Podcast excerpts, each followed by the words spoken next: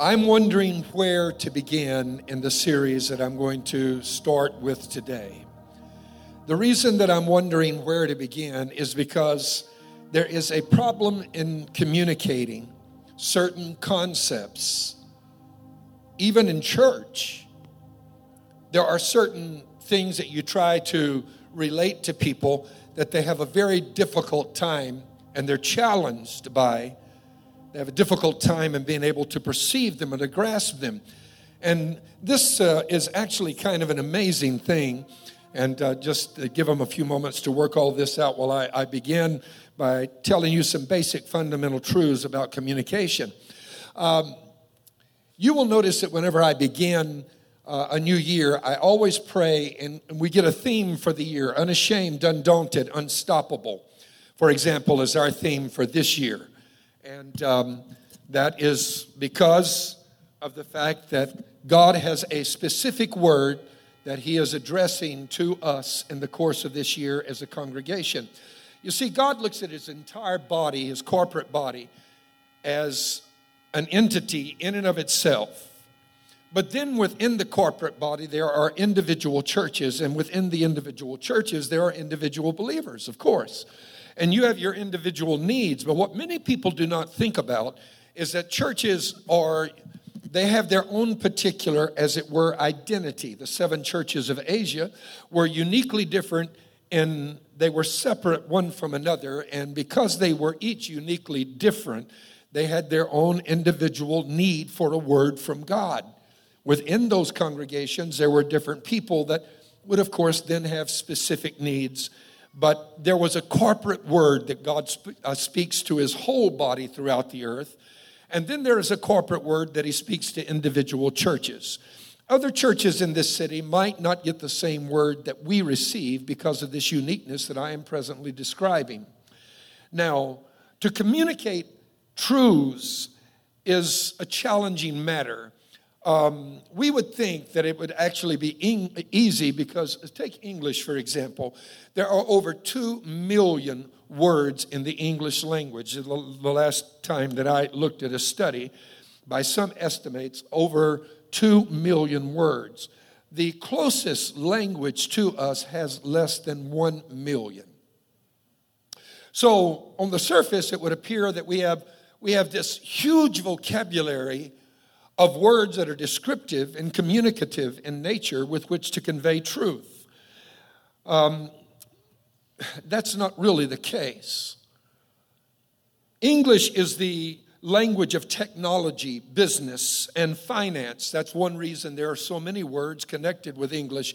Um, Latin is the language of science, and that is why in taxonomy you have all of these different groupings, and they always use Latin language or words to give them names. Not that that would really matter to you much, but if you ever see it, like in the animal kingdom, they have a, a, a Latin name for everything that exists. And plant life or marine life, they all have a Latin name. That's why they do that. Latin is the language of, of science. However, English is the language of technology, business, and finance. Well, guess what's exploding right now? Technology is exploding. And that's why the English language has suddenly just absolutely mushroomed. And this is not being disrespectful of any other language that exists. English, in fact, borrows from most other languages that exist in the world. English is the language that is used by airline pilots. You cannot be an international pilot until you learn English because you have to be able to communicate with control towers all around the world and English is the language that is used to communicate internationally among airline pilots. And so, whether it's KLM out of the Netherlands or Aeroflot out of Russia or South African Airways out of South Africa, you have to be able to speak English to be an international pilot. And you would think that because everyone is familiar with the English language, that communicating would be um, not so much of a challenge, uh, that it would be pretty easy to communicate concepts of truth. The biblical pattern is here a little, there a little, line upon line, precept upon precept. Are you following this with me? And this is why the scripture talks about rightly dividing the word. You've got to exegete it, which means to break down the word into bite sized pieces. And so, the way that I apply that as a pastor is you will never come here and find and hear me just preach a random sermon just off the wall at one week and then another the next week. I teach series. And so I get a word for the Lord from the Lord for this congregation that is relative to this particular house. What God is speaking to this house for the year. And then during the year, I will preach a number of series. I will teach many series about any number of different things to help flesh the theme out for that year because that's the word that God is speaking to us about. I have been in a series on spiritual coverings.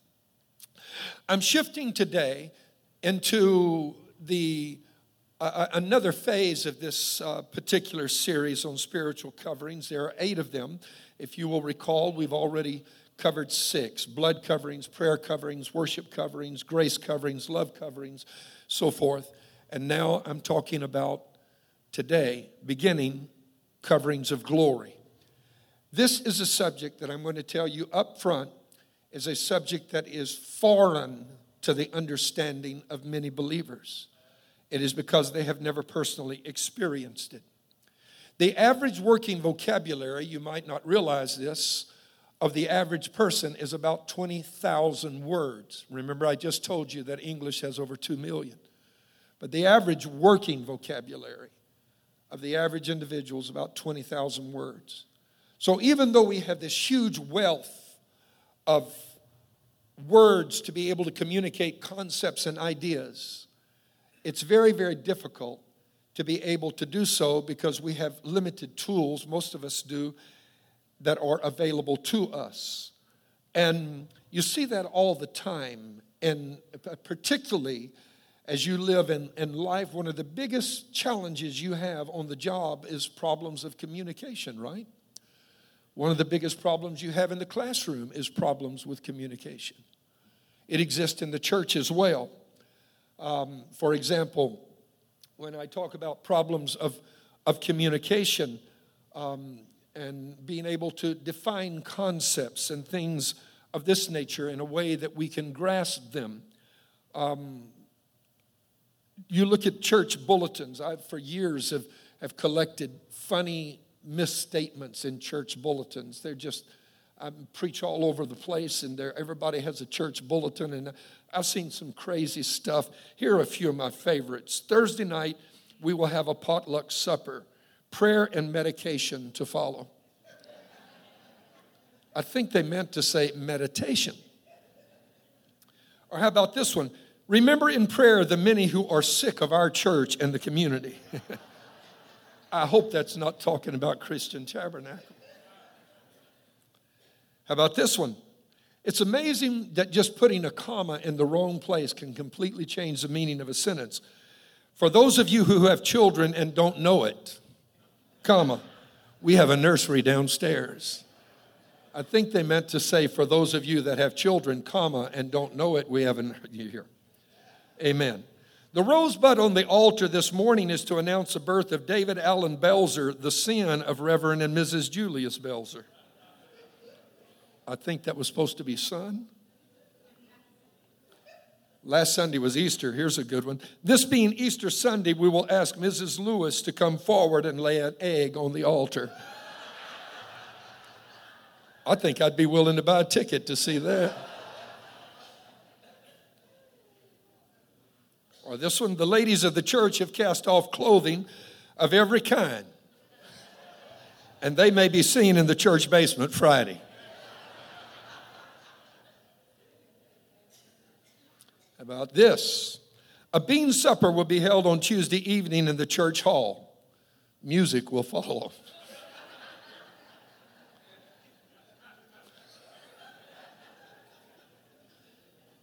At the evening service tonight, the sermon topic will be What is Hell? Come early and listen to our choir practice. Little period could have helped right there. Our youth basketball team is back in action Wednesday at 8 o'clock p.m. in the recreation hall.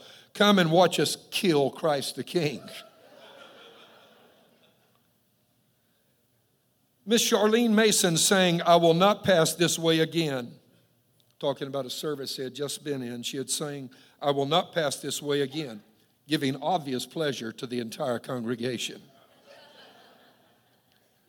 And then this ladies, don't forget the rummage sale. It's a chance to get rid of all those things not worth keeping around the house. Don't forget your husbands. I hope this one is not true about me. Barbara remains in the hospital and needs blood donors for more transfusions.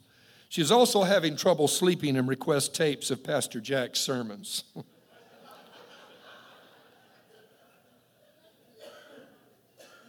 I think I know what they were trying to say.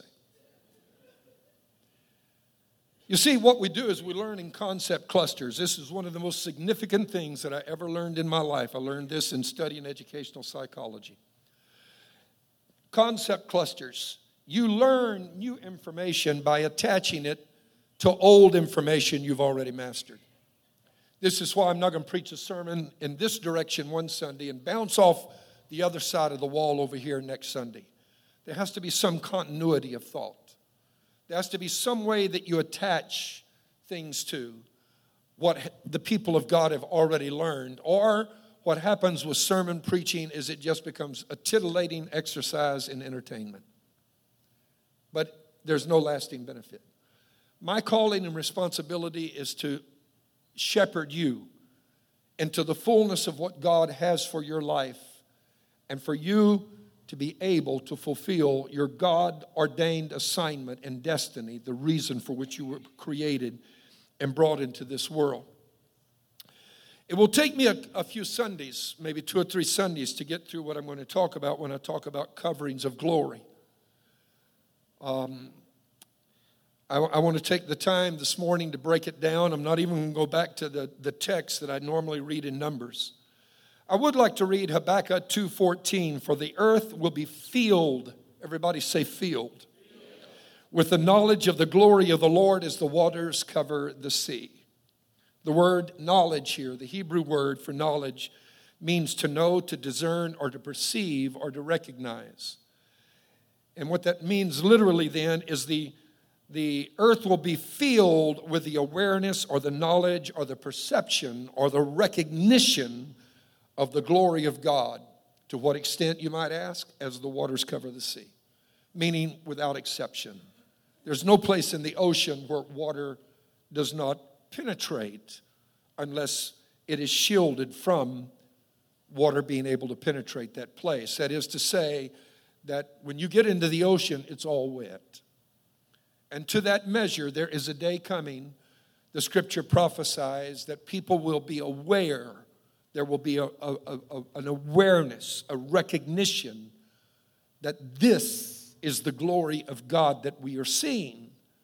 Now, I love this verse because the prophecy actually, I think, goes in the face of those who are doomsayers, naysayers, who are always convinced that, you know, the worst days of America, the worst days of the world are just right ahead of us and that's going to get worse and worse and worse. I happen to be the opposite of that. There are people who have trained themselves to look for problems. There are others, and by definition, this is what success means. They've trained themselves to recognize the potential in every problem, the opportunity. I've shared that with you before. Everything that we have that we utilize is a convenience from the microphone to the iPad that I'm preaching from to, to the, the chair you're sitting in was designed to solve a problem. Somebody saw a problem. In fact, most people saw a problem.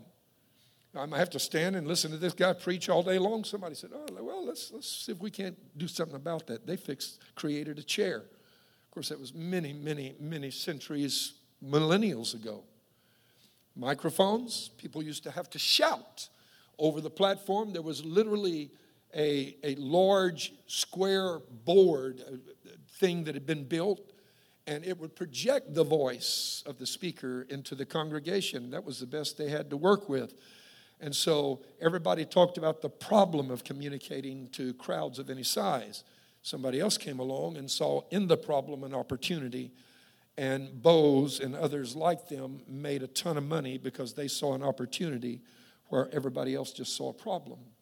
Henry Ford, others, um, Thomas Edison, everybody else talked about the problem of seeing and darkness. He created the light bulb and uh, saw an opportunity where others saw problems. Now, this is, in my opinion, really, really an important part of what we're talking about. There will come a day when the presence of God's glory, I'm going to define that in a moment, is going to be so evidenced, so prominently on display that everybody will see it so completely, thoroughly will they be convinced of it that the knowledge of the glory of the Lord will cover the earth as the waters do the sea. There will not be anybody that is left with a question in their mind. And so, all of those that only see problems right now, I want to tell you that in my estimation, that what is happening is, is that God is setting things up to reveal Himself. Can somebody in the building say amen? Amen. And so, in the first service this morning, I began by having a, a, brother. His name is Brother Ernesto. He's a member of our church. He stopped me three Sundays ago in the hall as I was walking out, and he said, "Pastor," he said, "I want. I know what that dimension is like." He has two sons that are hemophiliacs. And if you know anything about this, this is a disorder where one of the clotting mechanisms that God created in the human body, designed to cause blood to clot, that that is missing in their chemistry, their personal biological chemistry. And people who have had children that are hemophiliacs have suffered. People who are hemophiliacs have suffered. Ordinary things that most of us would never think twice about can be life endangering to them. There have been a lot of advances made since HIV in the world of blood chemistry that has helped and benefited people that are hemophiliacs. The two diseases are not related, but this is where they do, uh, as they were, share a common concern. Hemophiliacs require multiple transfusions in the course of their life, blood transfusions.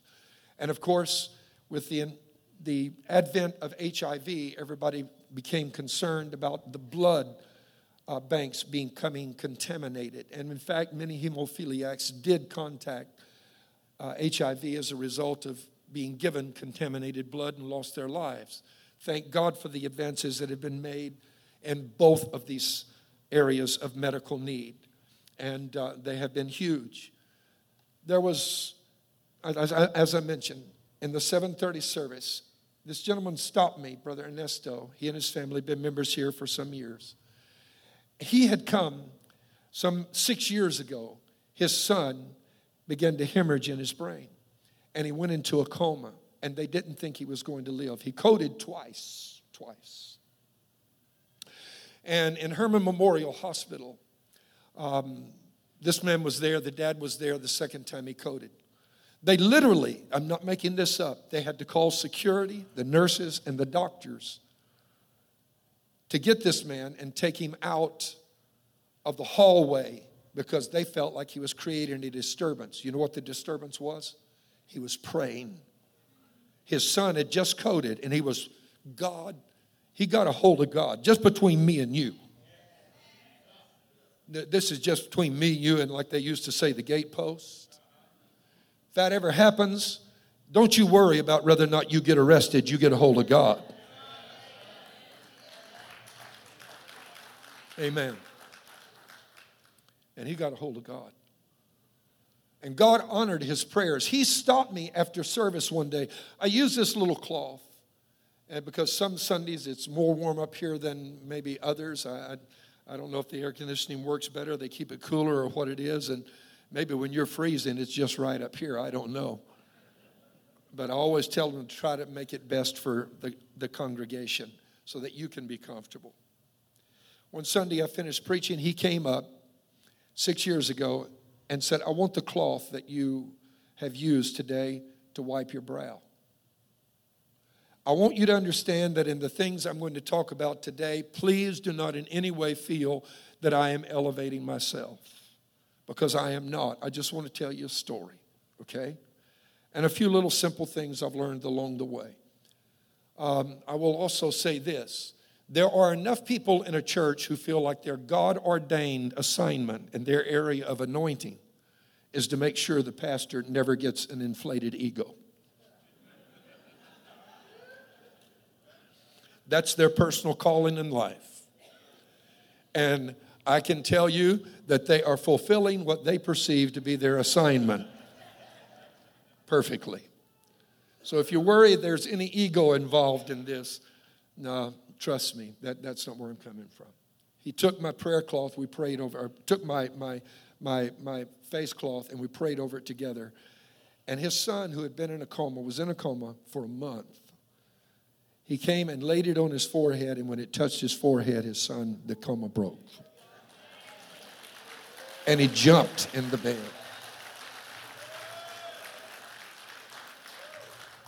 That testimony has been three weeks ago, standing out there at the corner right by the office. I was on my way to my office at the end of the service.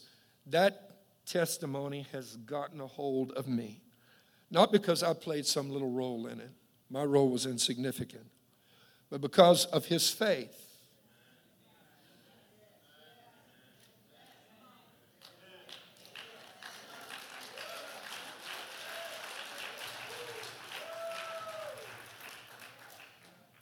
That is a dimension of spirituality that most people cannot grasp.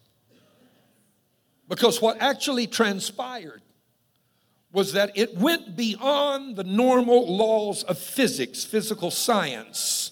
Whatever those laws are that have to do with thermodynamics and entropy and, and gravity and all of the other things and, and motion and so forth, those laws, whatever those physical laws were, were temporarily suspended for a moment.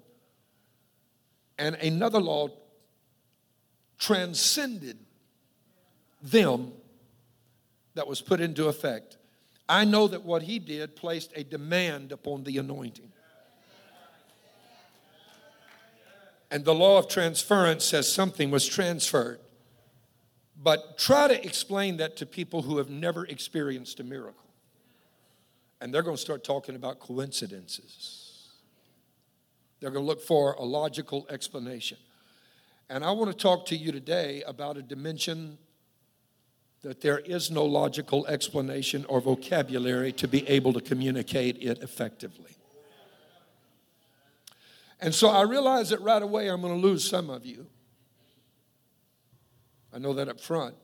I'll also tell you this is why I don't teach on this at here at home.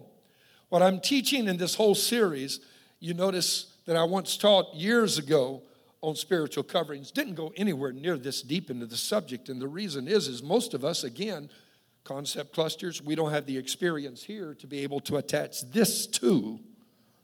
Hopefully, ministers and frontline leaders do. So, what I'm teaching in this series, what I'll teach today is normally what I teach in ministers' conferences around the world when I'm training pastors and leaders.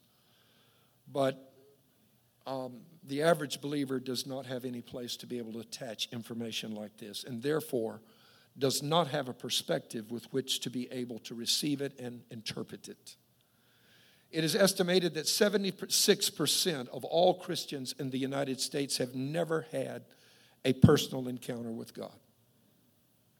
They got saved, they might have been moved by emotion, they had a moment of faith, but outside of that, a life transformative encounter with God, they have never experienced it, which is then why you understand now the reason for me bringing Lloyd Bustard in tonight.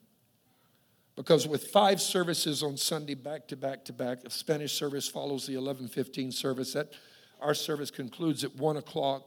They come in here at 2:15, and um, with five services back to back, it doesn't leave the time for us to be in the altar together crying out to God for some of the things that I grew up seeing in church, that I just knew about God, there's actually a place right now that Christianity has come to where very, very many believers have doubts in their own mind about their relationship with God, the existence of God, the reality of prayer, its efficaciousness. Does God heal?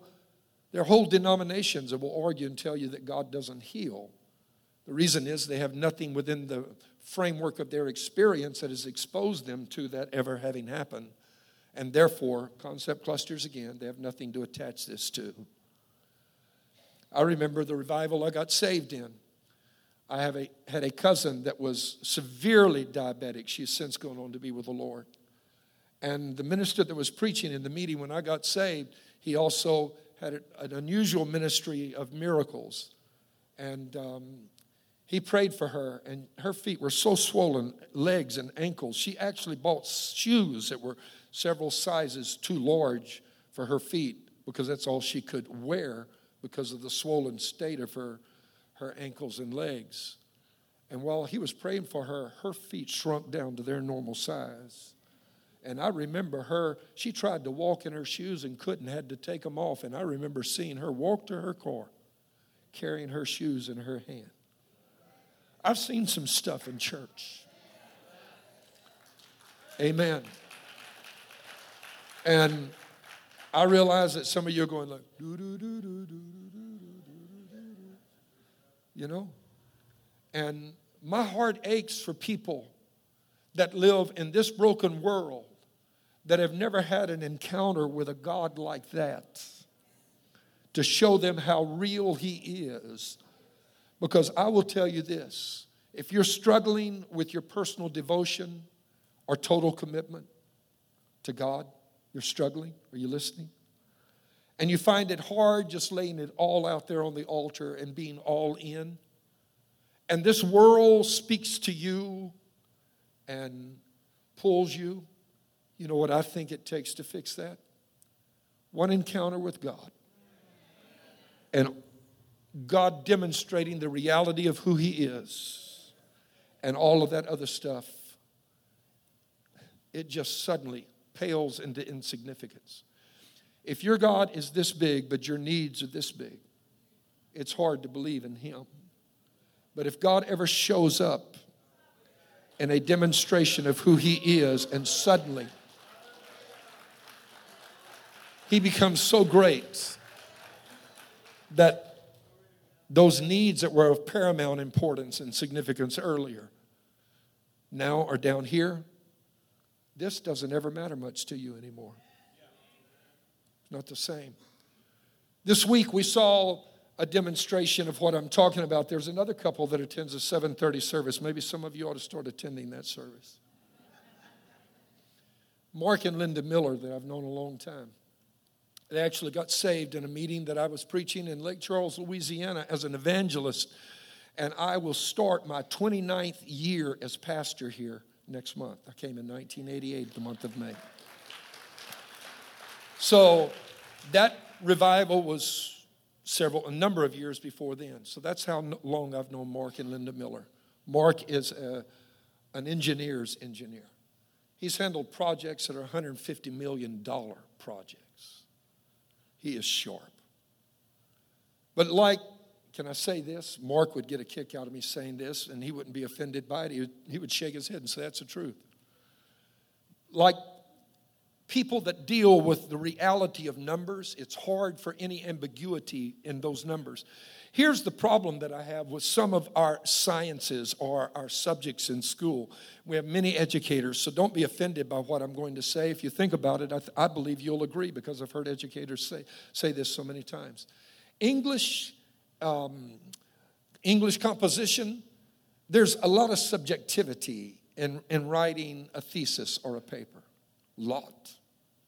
For example, whether you, I never preach politics, but whether you're for or against our current president, doesn't even matter.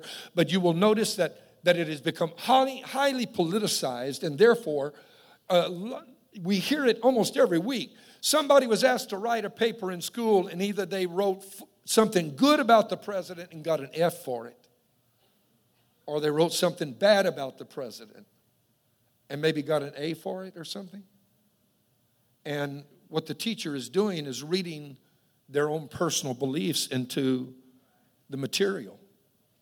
It's, it's not being based upon whether is it the composition correct? Does it answer the six questions, interrogatives, who, what, why, when, where, and how? It's not, it, it, they're not even looking at that. It's just the subject is toxic as far as they are concerned, based upon their personal politics. Here's what I like about math math is different from that. Two plus two equals four, whether you're a Republican, Democrat, Independent, Libertarian. You see where I'm coming from now. There's no ambiguity at all. Doesn't matter if you're, you're French, Russian, American, Chinese, Hispanic, it's still going to add up to be the same number, right? Math also is built upon a different system. You see, you start out learning the basics one plus one. You learn the basic rules of addition. Then you move into the other subjects. And, and somewhere several years down the road, you are introduced into subjects like algebra and geometry and all of these other things. But trust me when I tell you, if you didn't get the fundamentals of the earlier subject of math down, you're not going to make it when it comes to algebra. You just won't make it. And that's one reason that so many people hate math is because it requires the memorization of so many different formulas. People that are really good at math tell me the first thing they do when they take a test is go in, sit down, get a, a blank piece of paper, and write all the formulas out before they ever start the test. And that way, when they're tired, they just glance at the formula and move forward. Math is actually very easy once you learn the basics, but if you miss the basics, woe be to you. And my friend, Mark that I was telling you about, because he deals with numbers, doesn't leave much room for faith. He deals with what you see. Well, this week, boy, did he ever get an awakening. On Monday, his wife Linda had a headache. Headache didn't get any better. Tuesday, she had to go to the emergency room, then the hospital then Hermann Memorial. And they found a brain tumor. And it was as large as a large lemon, right and left side. They had to do an emergency surgery on Thursday. Now, Pastor Donnie and I, Pastor Irvin, all the pastors here that have done hospital calls, I've been in a lot of hospital rooms with people who had brain surgeries. We had people in the 730 service who had this, and they couldn't believe what this lady's testimony was. May have had people, maybe have people here right now that have experienced this. They did the surgery on Thursday. When they wheeled her out of the operating theater into the recovery room, she was already becoming awake, and they had told the family, Don't be surprised because she probably will not recognize any of you. She's going to have to relearn certain basic skills, communication, so forth. Uh, so don't be upset by any of these things happening. She won't even know how to, to talk because of the location of the tumor. They pulled her out of the operating room and she woke up and she was laughing and joking and talking with the doctors and the nurses as they were wheeling her into recovery. Amen. Talking about major brain surgery. And then I called on Thursday afternoon to speak with Mark. I was still in Africa trying to get home, and I've known these folk a really long time. And I knew that Mark and lives in this little world here where numbers, we talked about it last night on the phone, you know, where everything is black or white. I mean, he's an engineer. That's what he's trained to, to look at, right? Well, boy, the doctors and nurses started coming in saying, This is a miracle. We have never, in all of the years that we have done these kind of surgeries, ever seen anything like this before. She went home yesterday.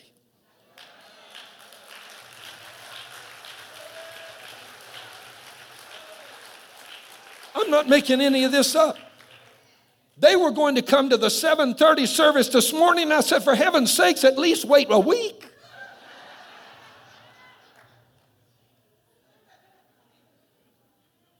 You just had brain surgery.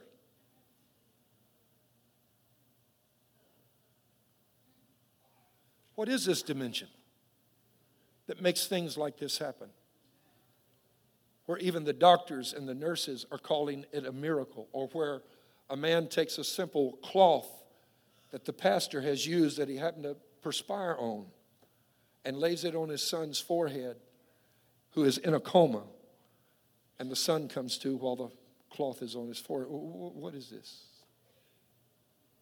What is this dimension? Most of us can't relate to that. Can I hear somebody in the building just honestly acknowledge that's true? Amen. And we're kind of like Thomas. If we don't see it,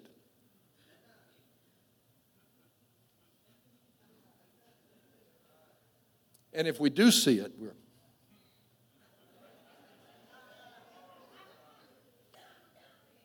Tonight, we have Lloyd Bustard with us. It's not by accident that he's here at the same time that I am beginning to talk about coverings of glory. What is a covering of glory? It's different from any of the others that we talked about. A covering of glory, you need to understand there are two primary words in Scripture that talk about the glory of God. One is the word kabod, and it literally means heaviness, weightiness, or significance.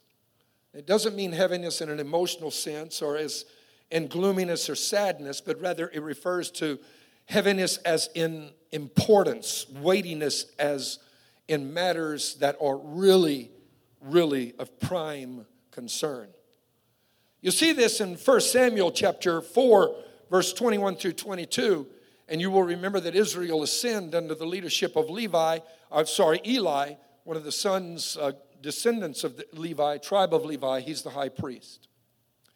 Hannah has prayed this incredible prayer that has moved God, and God has given her a son named Samuel that she has in turn lent to the Lord, loaned to the Lord all of the days of his life. And he has been raised now by Eli, and Samuel has had an encounter with God and has heard the voice of the Lord speak.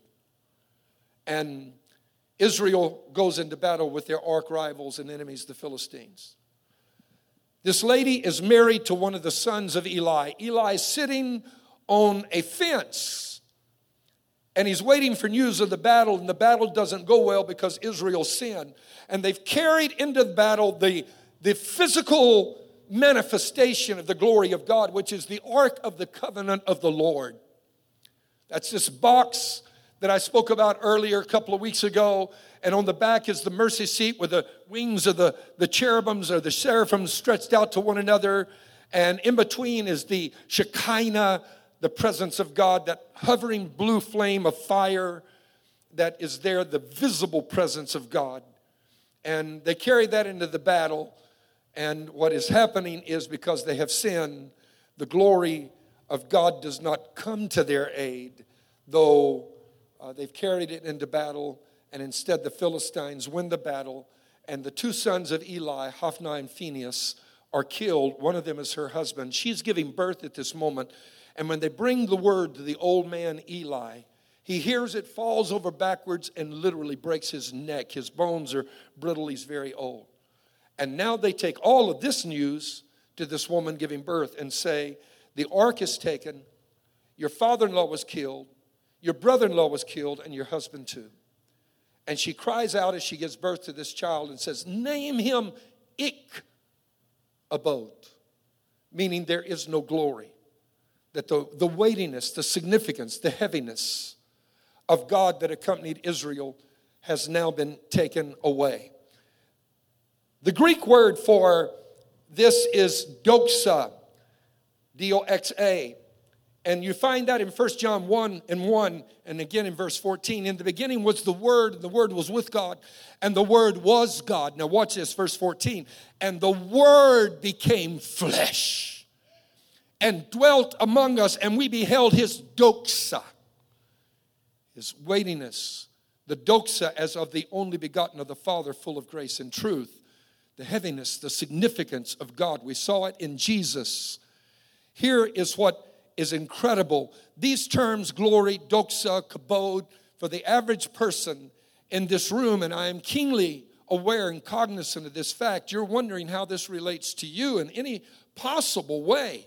But trust me, there is a time in every person's life when you're going to need God to show up and not be subject to the laws of science that you have lived your life by all of your existence.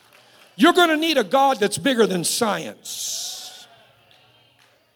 You're going to need a God to show up and manifest who He is. The creator of science. In fact, it is often this dichotomy that people establish in their minds that science is on that side and God is on this one that causes some people that embrace science to believe that anything spiritual is just, uh, you know, not so. What I'm trying to tell you is there is a realm beyond natural science. That the God of glory created the realm of science that governs this world, but his glory is not subject to what he created. And God can transcend any one of those rules at any time he wishes. Adam was created, Eve were created, as we've already stressed so many times here, with the glory of God as their image. You see, why is it important? I'll tell you why it's important that you understand the significance of what Adam and Eve lost and why you need to at least be aware there is what is called the glory realm that exists. This is the way it works. What gets you to the next level will not get you to the next level. Uh, I don't care if that's finances, education, doesn't care if it's relationships or ministry. What it takes to get to one level will not carry you to the next level. This is clearly demonstrated in Scripture. Look at Israel. Israel is seen in bondage in Pharaoh's house. They're seen in the wilderness, not having yet possessed the promised land. And the third place they're seen is in their promised land. What it took to get them to each of these respective places was different. It took the blood to break Pharaoh's bondage. They were slaves. But it wasn't until the blood, reminiscent of Calvary, was splashed on the doorpost and over the threshold and then pulled down on the, on the floor. Blood here, blood here, blood here, blood here, form of a cross. And until they ate the lamb, wasn't until that night that Pharaoh's bondage over them was broken. But it was broken by the blood that night. And they went out of Egypt free men and women. But as I've said before, just because they got free and got into the wilderness doesn't mean that their attitudes had been changed. I tell you this so often because it is so profoundly true.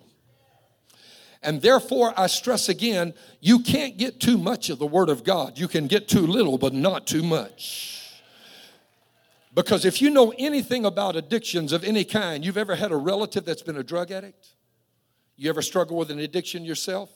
If there's anybody here dealing with things like pornography, different kind of issues, depression, let me tell you that even after you get the bondage broken, if you don't have a transformation of your thoughts, you can come to church on Sunday morning, get saved, and get filled with the Holy Spirit, and the drug addiction be broken and be back doing drugs by Sunday afternoon.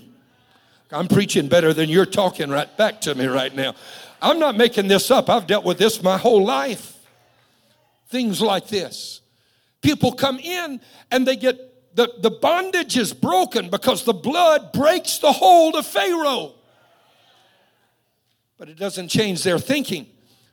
And they have been yoked up to process, processes of thought, ways of thinking, and attitudes that even though the bondage is broken, it now takes the anointing to break the yoke of thinking. That's why I preached that a couple of weeks ago. You can be free but still thinking the same way.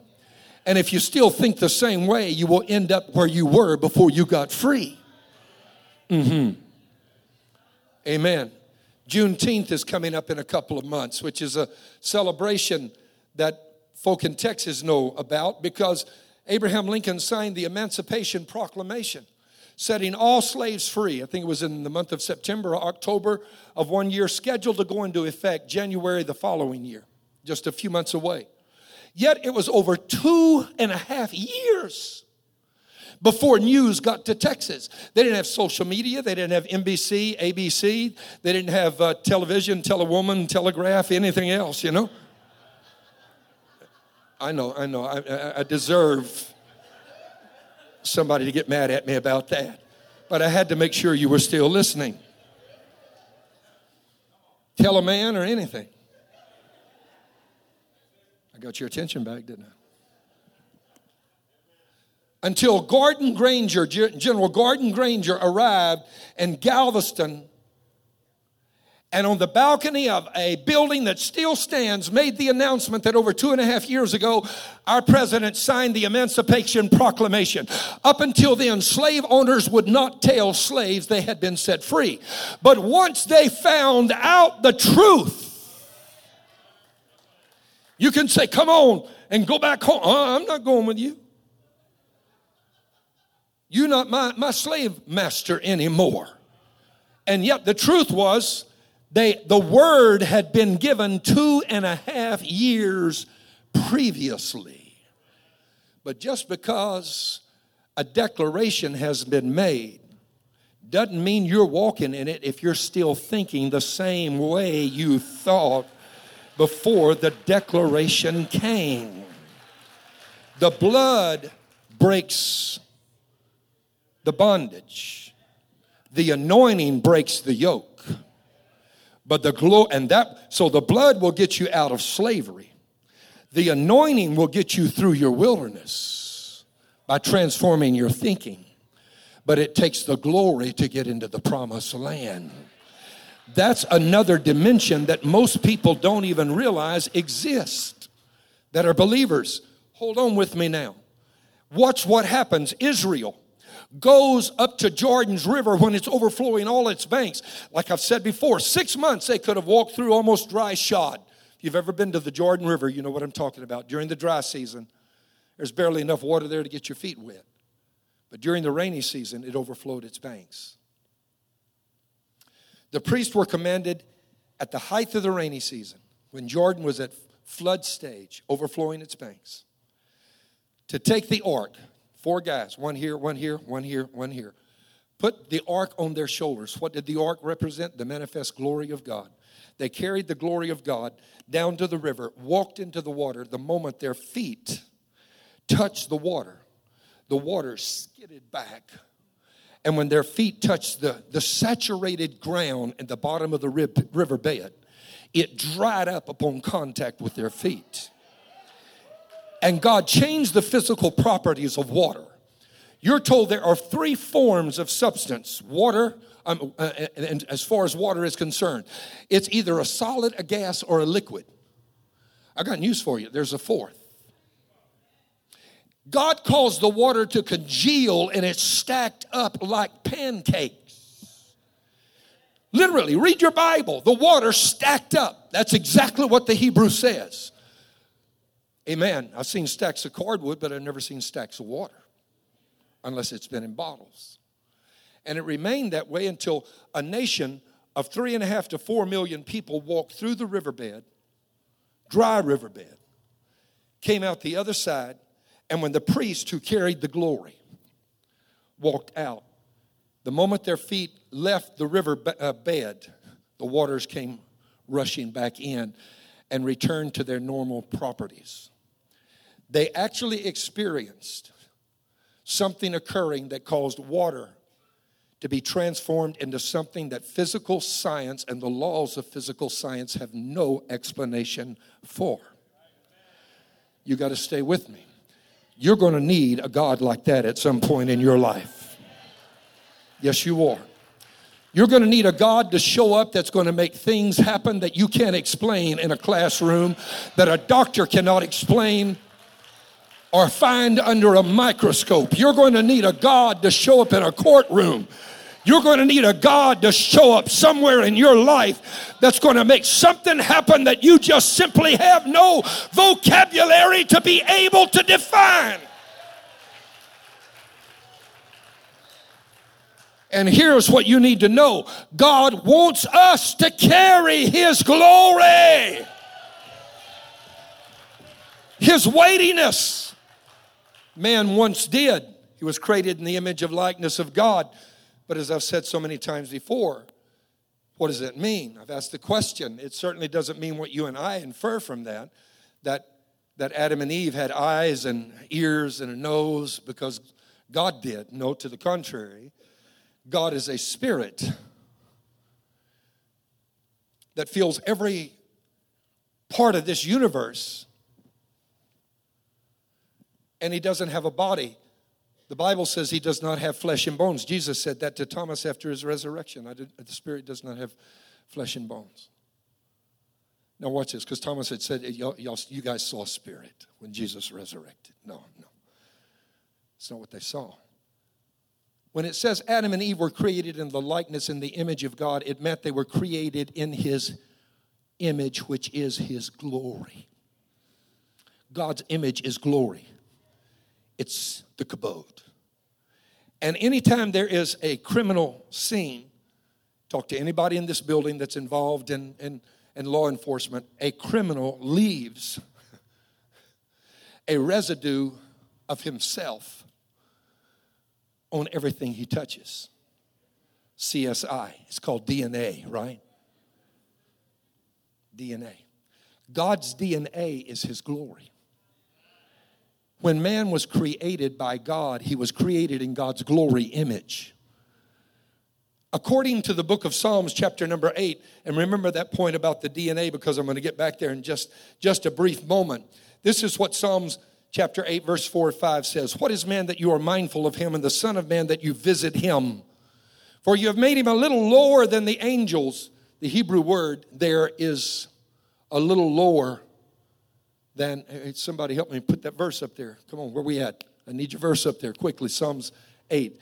Made him a little lower than the angels. There we go. The Hebrew word is Elohim. Elohim. You know what that means in Hebrew? It means God. Man was made a little lower than God. You say, why didn't the translators translate it that way? Think about it. 500 years ago, when they were translating the Bible, you look around and look at people being who people are. And you say, this is made lower than God? No, it must have meant, must have meant this, the spiritual realm. And so they translated, man was created a little lower than the angels, meaning the spiritual realm. That's not what it says, a little lower than God. And it said, you have crowned him with glory, which is that word kabod, and honor. Kabod. Here's what I want you to see the word crowned and the Hebrew does not mean something that sits on top of your head. The Hebrew word there means something different. It means surrounded or encircled. You have surrounded or encircled him with your glory. To prove to you that it means something other than angels, look at this translation. This is the God's Word translation. Many translations translate it properly now.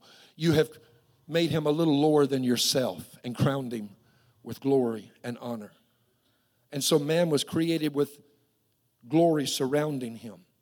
This is why when Adam and Eve fail and God came and asked the question, we see revealed in their response an awareness that they had just lost something. Adam, where are you? I'm hiding because I'm naked. What did they lose? They didn't lose a crown that sat on their head. They lost the surrounding of glory that encircled them. Are you ready now?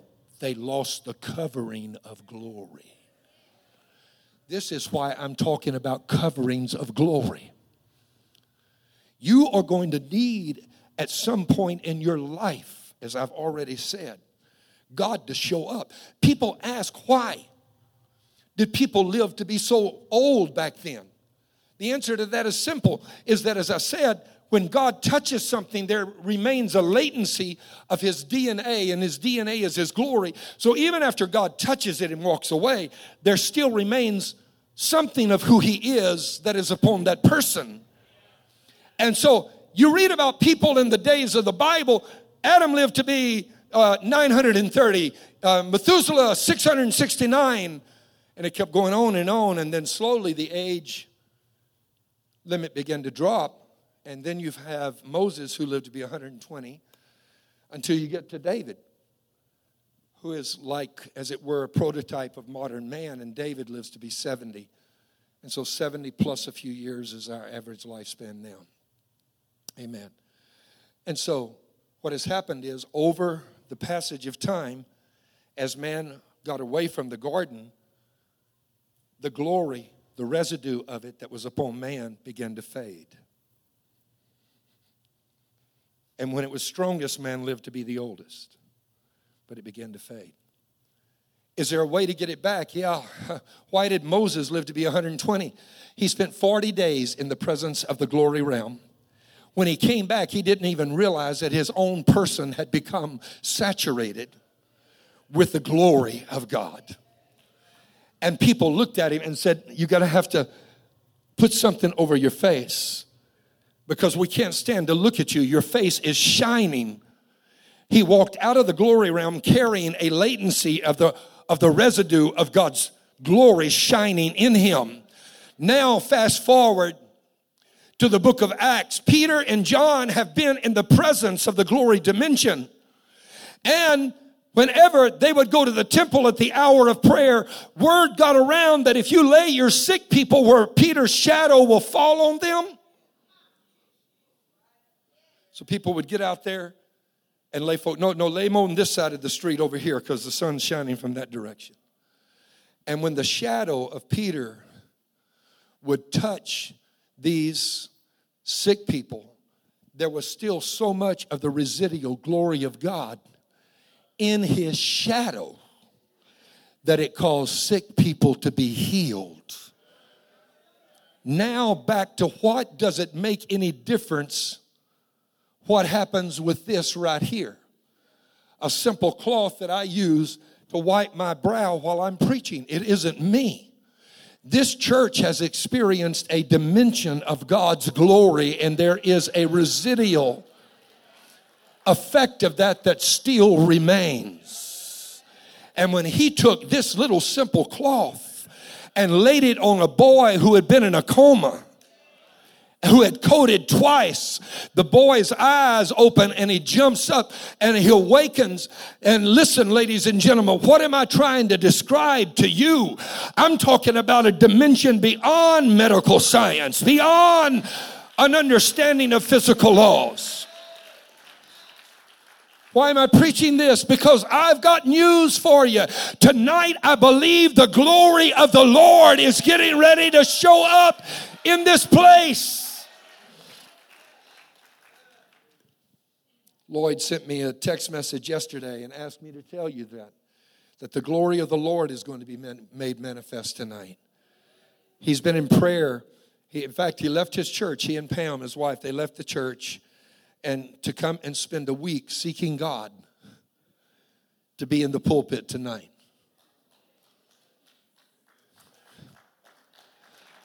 I don't know what's getting ready to happen. But if I were you, I would not miss it for any amount of money in the world.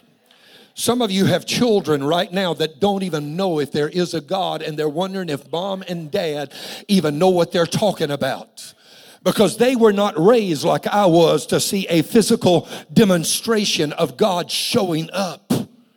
The church world has drifted away from that. And my contention is we've got to get back to the place that God is real to us again and that God is bigger than anything in our lives and bigger than our problems and bigger than the devil and bigger than the boss and bigger than mechanics and, and bigger than physics and bigger than finances.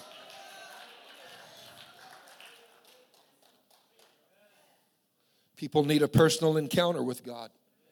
And I can tell you when once that happens, you will never be the same again. You see, some of you are struggling with surrender right now.